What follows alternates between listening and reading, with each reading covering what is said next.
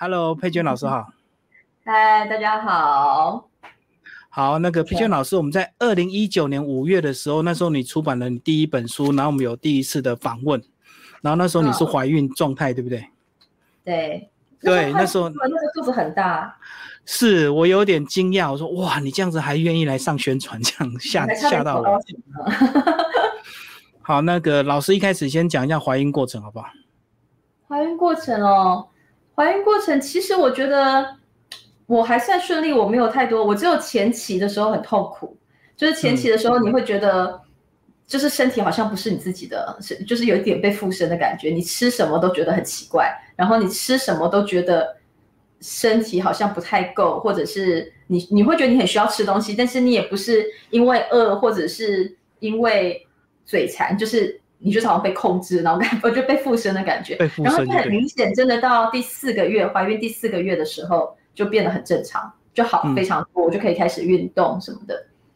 你口味会改变吗？会变得比较敏感吗？或者是有些东西就？我觉得只有在初期的时候，初期的时候我嗯就会比较想要吃，好像比较想吃炸的，然后身体会。真的体力会比较差，就例如说，可能去散步，我平常很能够走路，但是那个时候就可能走一走，走没多久，然后就觉得下腹部觉得怪怪，然后就坐计程车回家了。嗯嗯嗯。那除了饮食的改变，那个有没有一些什么特别的感受？就是到了这个后面，快要这个生产的这个。负担越来越大的那时候，没有，我觉得没有什么改变。而且因为我是第一胎嘛，所以那个时候我都其实搞不清楚状况，我就还接南部的演讲啊，或者是研习课啊那些的。但是因为后来已经到了三十五周，就是其实快生了，然后医生就劝我还是不要去高雄，所以后来高雄的演讲我就取消了。可人家第一胎不是都会照书养吗？都很谨慎哎。我觉得谨慎的部分是在于说。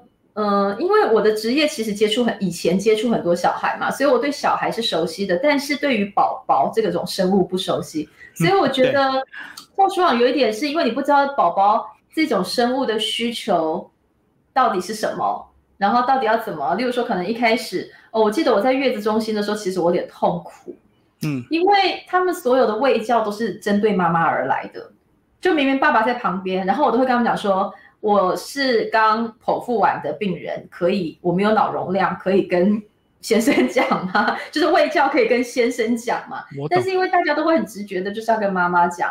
可是问题是，我是个病人，我很需要休息，而且我那时候真的有很深刻的觉得我的脑袋是吃不下去的，就是我人生很少有这种状态。可是那时候刚生完的时候。你就会觉得脑容量真的很小，然后他们那时候就跟你讲很多的喂教，包括你自己的身体跟宝宝的状况。你感觉有真的被掏空的感觉就对，会觉得脑袋没有办法转。嗯嗯嗯。对，那个时候，然后所以就会觉得很累，然后希望他们可以跟多跟爸爸喂教，可以不用跟一个病人喂教，因为我刚剖腹完。对。怀孕过程你有做胎教吗？听。古典乐什么的，其实都没有，我都没有特别。虽然我的职业是是钢琴家，然后是古典乐，当然后大家也都很好奇这一点，也蛮多粉丝会问我说，呃，我怎么样让小孩子可能潜移默化或做什么胎教，但是我都没有特别的做任何的事情。你就是很一般的过你本来的日常就对，对，完全很很一般的日常。可是你在练习或在弹奏的时候，会不会会不会特别挑一些适合宝宝听的？因为你也没有，但是后来在教学生的时候，到比较后期有觉得一些可能弹比较澎湃，例如说在上课的时候，通常可能会示范，然后在示范，如果说学生的曲子刚好是比较澎湃，什么李斯特、拉赫曼诺夫那种要用比较多力气的，我就会稍微保守一点。因为会觉得会有点用到腹部的力量，坐着或者是施力的时候，那我就会比较保守一点，比较不会做那样的事情。我觉得唯一可能有差别，就只有差别这个。整个怀孕过程你会感受到它的那个震动吗？或者是踢呀，或者是怎么样？哦，会啊，在在中期，好像是不是第二十周还是就会感觉到它，对，很有反应。嗯，你一开始对性别有没有期待？呃，我本来就想要女生。哦，果然如愿就对。对，但是有一阵子我不知道为什么就会觉得他应该是男生，所以有一阵子我就开始就是帮自己洗脑说，哦，可能有一个小男孩要来了，然后我就会想象说，如果有一个小男生在我面前，我可能怎么样跟他对话，或者是什么的。我就有经，我有特别练习一下，因为我怕说，万一是个男生，我会不会失望，或者是会会不会就是不太不太熟悉什么的，对。然后，所以我本来一度以为，哦，有可能就可能自己这样脑补吧，然后就觉得可能是男生，嗯。结果，然后那时候如果万一是男生，你会不会担心没有办法带他？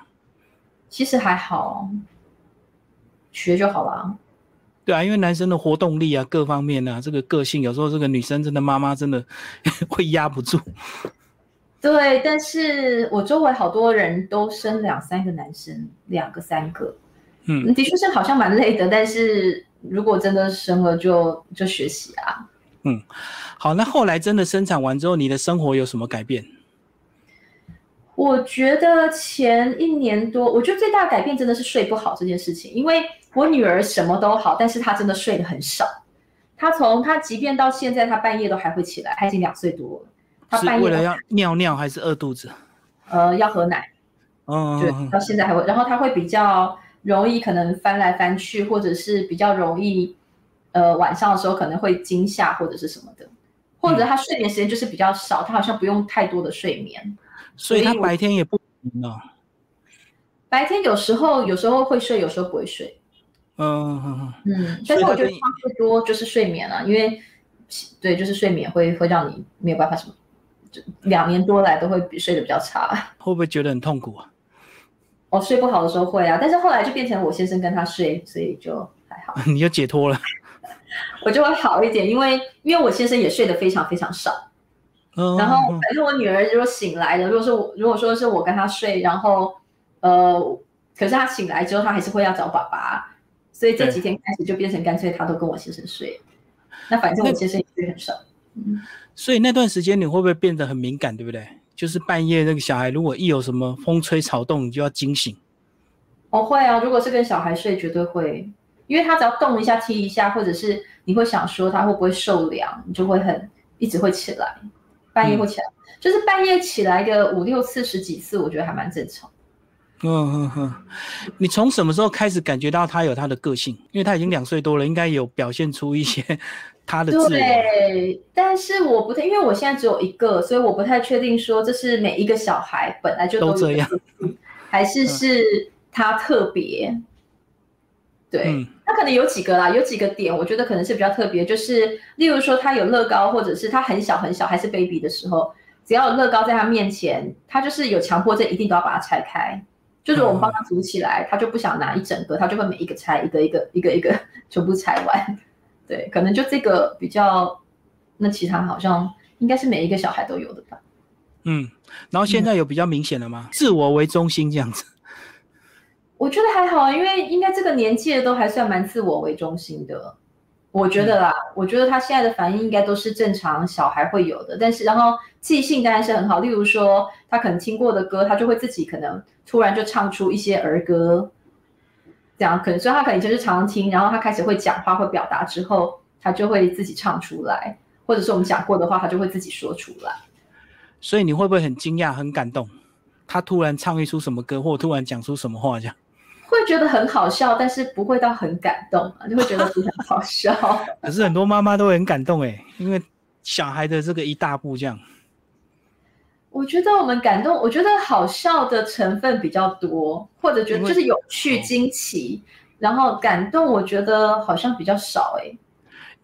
所以因为讲话超灵呆，你觉得很好笑就对了。对，然后或者是说他可能因为也没有人特别教他那些词，他就会自己蹦出一些词。嗯，对，或者是对话的反应，你就会觉得很有趣。他有没有突然讲出一些你们大人的话，让你很惊讶？就是他无形中其实都在听跟观察。哦，有啊，会啊，会啊。嗯，所以你有没有发现不能乱讲话？有有有 发现，都会偷学。对。不过我觉得这应该是每一个小孩都这样，我猜啦。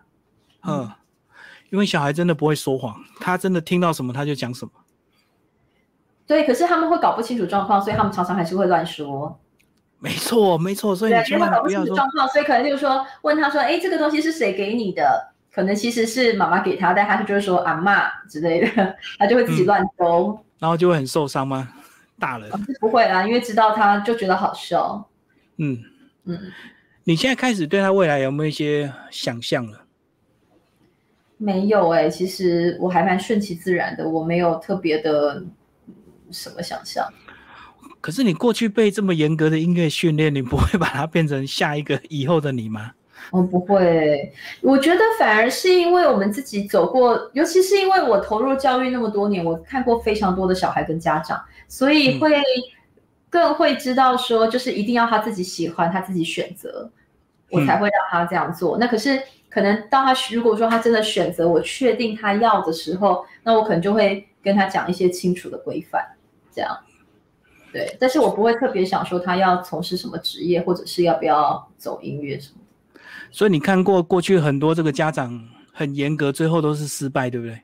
因为强迫小孩的最后，可能小孩最后还是会反抗。呃，也可以这么说，但是我觉得你说是严格吗？对，也有可能是严格，但是我觉得比较多的状况是，就是会有一些家长可能过于的一厢情愿。嗯的想要小孩子做什么，但是他其实并没有去真正了解小孩子到底想要什么，或者是小孩的本质上的个性，他适不适合做那样子的事情。嗯，就例如说，嗯，可能就例如说，呃，我常常遇到的坊间常常会有的家长跟小孩的状况，可能他们会觉得说，哎，小孩子要练琴，他可能每一天都要练琴，但是如果说他去溜了直排轮，那他就会没有时间练琴了，所以他就想要把他的直排轮给停掉。那我当听到家长这样讲的时候，我就说千，然后说因为小孩子很想去，但是他觉得那个是玩乐，这样他会牺牲他的时间。那我就会跟家长讲说，千万不要，因为因为那个是一个运动，一方面是好的，一方面小孩很喜欢，你不应该剥夺他喜爱的东西，尤其是这个东西其实是好的的时候。那因为你说真的，你练琴，你一周少练一天不会怎么样啊，你一天其你一周其实有练到五天就不错。那如果是在放空乱练的那种，你练七天也是放空乱练。但是如果你有好好练，一周有五六天，就是固定的有至少五天啊，大概五六天、六七天，其实就很好了。所以不需要严格到真的每天练就对了。最好是应该是说，我觉得这不是严格或不严格，而是说你要培养成他一个惯性。但是就是一个，它是一个周期，一个就是一个 routine。所以如果说好，假设说他礼拜一都去溜直排轮，那就是礼拜一可能回到家真的已经太晚，而且很累，小孩子很容易就是因为大量运动就睡着了。那那一天他就是固定，那一天先没有练琴，嗯，可是他其他天都还是固定的啊。那这样子变成一周的行程，其实也都非常的稳定。我觉得在只要在稳定之下的学习都都是好的，所以这我觉得算严格吧，应该是说帮他建立一些比较让他变成对对建建立习惯。嗯，所以还是要用心练呐，总比那个七天都坐在那边乱练乱弹。对啊对啊，小孩子最常乱练了，就是打发你嘛，然后就对。你对小孩的这个饮食有没有特别讲究啊？饮食吗？对，就是他的营养的部分，会不会特别挑剔，或者是特别要求他要怎么这个阶段就要吃什么？呃，是还好，但是会尽量避免加工食品。嗯，对，或者是糖，就是任何的加工食品会尽量避免，就是尽量让他吃原形的食物。这要求还蛮一般的哦，并不会太过头，也不会太放松，这样。对，还好。我觉得我对小孩其实没有，并没有特别的要求，我也不太会，因为我知道可能有一些家长会会可能在这个年纪一两岁的时候就会开始很很凶，或者是要求很多规范，但是我还好，或者是说他们可能无法忍受小孩子吃东西，然后用手啊，或者是说弄得满地都是，但是我觉得这个我都还好，因为我觉得这是一个过程，嗯，就是是让他探索食物的过程，所以。我我就是可能他弄乱什么，我不太会，我我不太会对，就是现在我还没有什么机会是真的需要骂他或打他的啦，因为我觉得还很小。可是我知道好像有一些家长是在一两岁的时候就俩公了，我 对。所以你女儿真的都没有让你这个激怒过吗？有让我生气，但是你会觉得你那个时候生气没有用，因为他不懂啊。例如说，可能坐着最最常见的就是把食物全部都你知道啪弄在地上，然后就会觉得你辛苦弄的东西，你就会你就会有一股怒火，但是我不会对他，我只是会就是有点严肃，然后就是当下就会禁止所有的声音，然后就看着他。那他会知道说他那样子有点不对，可是我觉得这个阶段可能还不太有办法控制，所以我还不是可能再大一点，就是可能会慢慢的要说，但是会不太不至于到可能会到什么大吼还是吼啊，嗯。你刚讲静止状状态，然后他会先哭为赢嘛？因为有些小孩一犯错，第一个先哭。哦哦，他还好哎，他会他会他他会知道你，其实他在很小的时候，他就会知道你你有点不高兴，他那样做其实有点不对，他就会可能眼睛就是瞄你一下，然后。在，然后就自己也都就不看你了，就可能看着桌子，或者是顾左右而言他，做其他的事情，但是就是不看你，就是你会知道他在躲避这个，就是他其实可以感觉到那个氛围，但是不对，他是躲避这样，所以他不会先哭为赢。有些小孩很敏感啊，他做错事他就先哭啊，反正他一哭，大人就会哄他，就不会被骂这样。哦，可是有一些大人会觉得你哭什么哭，你自己做错的，或者是就会对。所以在整个两年的这个呃教养过程啊，你有没有觉得小孩带给你一些什么不一样的学习呀？就有原来小孩的想法跟大人真的是不一样，或者是说他们真的他的天性本来就如此？呃，我觉得应该是说，就是你可能从一个小孩，就是从他的出生到成长，就是到至少到两岁。你会觉得它就是一个，真的是一个动物的演进过程，蛮有趣的。就是只是它是人类，它会被教，但是它很多行为跟宠物是一样，跟狗狗是一样的。它看到食物，它就是会眼睛发亮，它就会跑过来，或者是好奇要弄弄那个，好奇要弄那个，或者是跟它玩球，你丢了它就会去捡回来。我就觉得，就是很多行为其实跟跟狗狗没有什么一样。对，对，所以我觉得。你会觉得这一点很有趣，就是其实人类跟其他的所有动物是一样，它就是有一个原始的个性跟行为跟好奇，然后慢慢的才被雕琢成后来的样子。嗯，那这两年呢，刚好也遇到我们这个全世界的疫情都特别的严重啊，一直到现在台湾更严重。呃，那你在整个过程，你有特别的担心吗？就是带他出门，你会恐慌吗？或者是一直帮他的这个保护好这样？还好，因为在嗯台湾那时候五月最严重、比较严重的时候，刚好嗯刚好我妈爸妈在那之前有上来，然后刚好本来就打算要带她回园林玩，所以那时候她就刚好被带回去了。哦，离开北部。对，然后所以然后然后所以他回他是回去之后，疫情才真的开始比较严重的爆发。那那个时候我们是有觉得还好，他在园林至少还可以上上下下跟在院子里跑来跑去。如果在台北，他就要被关在一层里面，就会比较可怜。嗯，可是嗯，就是可能有几周我们没有回去了，所以在中间其实有一个月我没有见到他实体本人。因为不会想他？比如说端端午节的时候，每一个人都在说你不要返乡，不要返乡，那我们我们哪敢回去啊？哦，对对对，好像返乡是个罪恶。对，所以你就会想说，那就先先不要，就是都是先试训看，然后嗯，就是然后也当然也怕说，万一我们如果说在北部有有染到什么病毒不知道，然后带回去给家人，也会怕这样子。嗯，对对，所以可能我我就担心，可能还好，可能就是这一点吧。那现在比较懂事，就会就会跟他说，嗯，他也知道现在出去要戴口罩，然后跟不要乱摸东西这样。所以你是第一次一个多月没看到他。呃，一个月刚好一个月，这么长，嗯，然后真的看到之后有没有很感动？有还是突然觉得他真的有长比较高，还是怎么样？就觉得一个月真的变化很多，因为他就会多讲了很多话。但是因为我觉得可能是因为虽然说没有看到实体本人，但是因为你透过视讯，你还是对，还是大概知道他的眼镜，嗯，他的他的变化，就是这些还是知道，只是说你当然看到实体是看到本人是更开心。对啊，我看你动态好像他还会念念唐诗宋词，对不对？对啊，对，对啊，一岁多就这么是他，因为爸爸每一天都是这样哄他睡觉。就是我们虽然没有什么特别的音乐去，对，但是就是他爸就是会念一些就是唐诗宋词、琵琶行，所以他意外就记下来，就对，对，他就自己记下来了。所以我觉得小孩子好像天生对于这种语韵的东西。很容易记住吧？嗯，好，最后老师讲一下，你对他的教育之路有没有什么规划？说真的，因为我们刚刚讲的是钢琴，那如果不要刻意去学钢琴的话，总是会想要他几岁要到哪里，或者是甚至他出国念书什么的。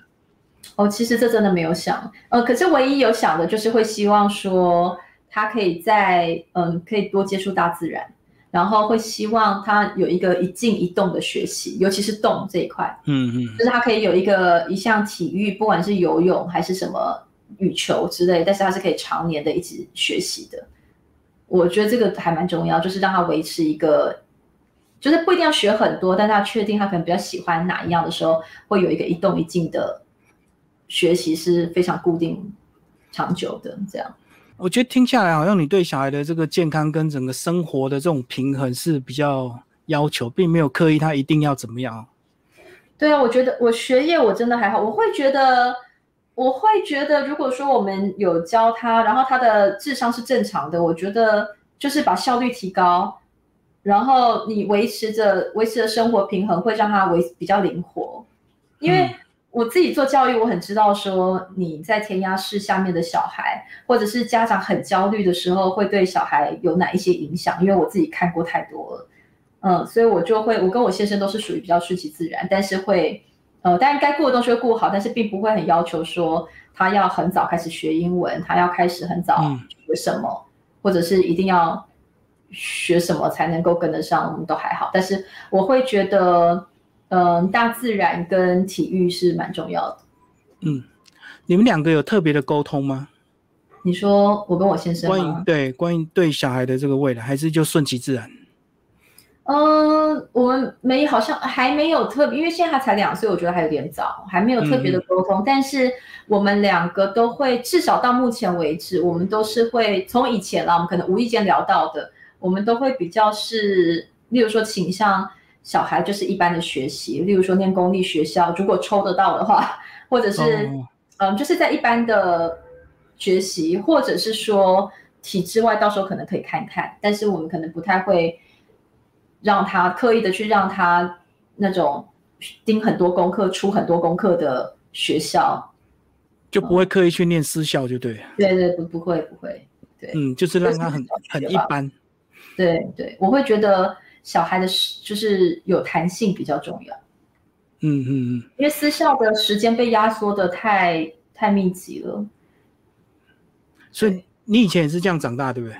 哦，你是说在私校吗？不是不是，我自己是，我我自己是，呃，应该说我哥哥我姐姐都是中学的时候就去念私校，一上国中就去念那个时候的贵族学校，但是我自己就是看他们这样子后，我就决定我只要念普通的学校。就是一般的公立学校，所以你觉得你比较幸运吗？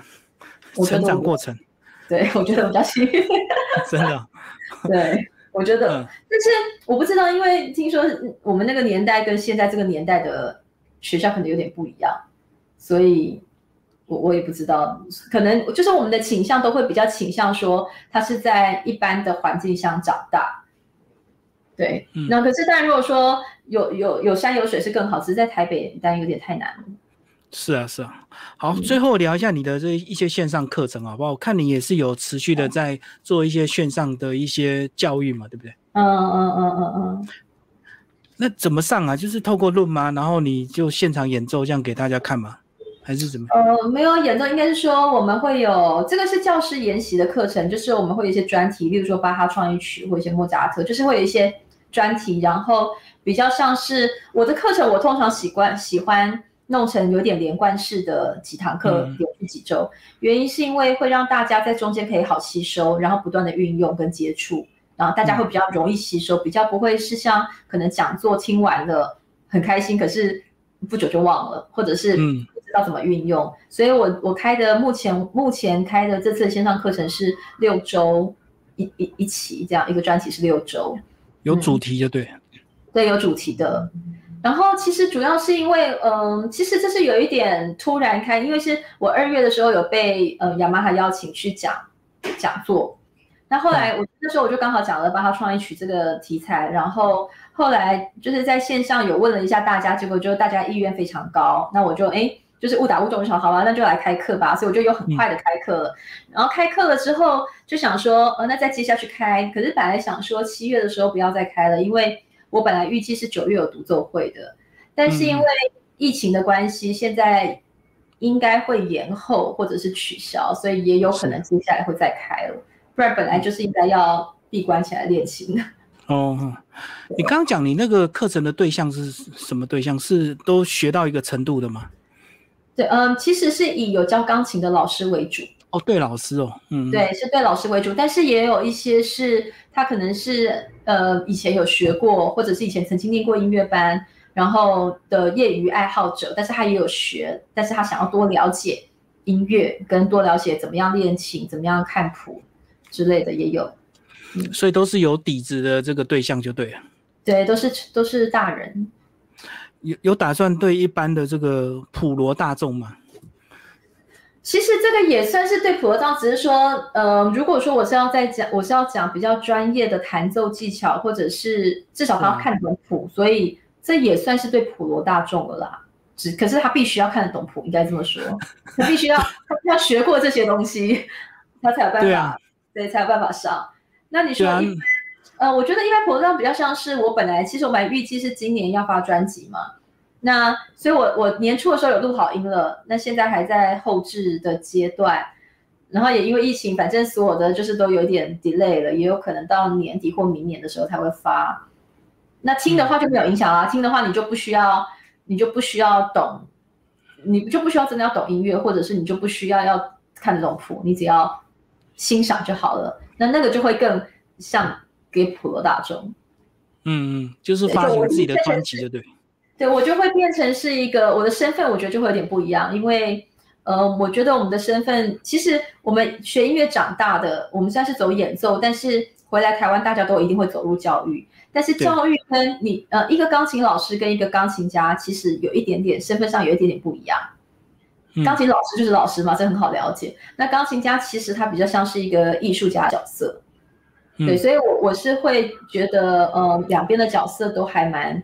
重要的，然后呈现给大家的会不一样，是对，所以我我会希望有点回到就是是一个嗯 artist 的感觉，然后去面对大众，那那个当然就会更普罗大众一点。可是只是说，当然希望大家不要觉得古典音乐那么遥远，因为其实古典音乐也没有那么遥远。哎，有计划再出第二本书吗？嗯，有可能，但是可能要在一阵子吧。可能明年或对，可能，嗯，其实我中间还是有写一些东西，但是可能我要我还是要再收集一下，跟想一下，可能对大家更有帮助的分享或者是提点什么的，可能要再想一下。所以还是以音乐为主，就对，不会写一些生活散文，或者是亲子教养。可是我觉得这个已经亲子教养跟生活散，我觉得这已经太多人在做了。嗯。不不需要我来，就是我觉得我我做我也不一定会做的比他们好，所以我觉得可能还好，我不太会特别的。呃，可是你说教养的话，其实我之前出的书也算亲子教养啊。对对对，蛮针对蛮多这个钢琴学习的学生。对，或者是说，其实它有一些概念，也不只是钢琴学习，是你所有的学习或者是一些人生的态度。我觉得那个其实那本书应该要被归在亲子教养里面。啊，对啊，什么钢琴老师没有告诉你的二十四堂课，对不对？二十四件事。嗯嗯嗯，对。好，非常谢谢蔡培娟老师为大家介绍他这两年的这个亲子养育过程。好，谢谢。好，谢谢，谢谢。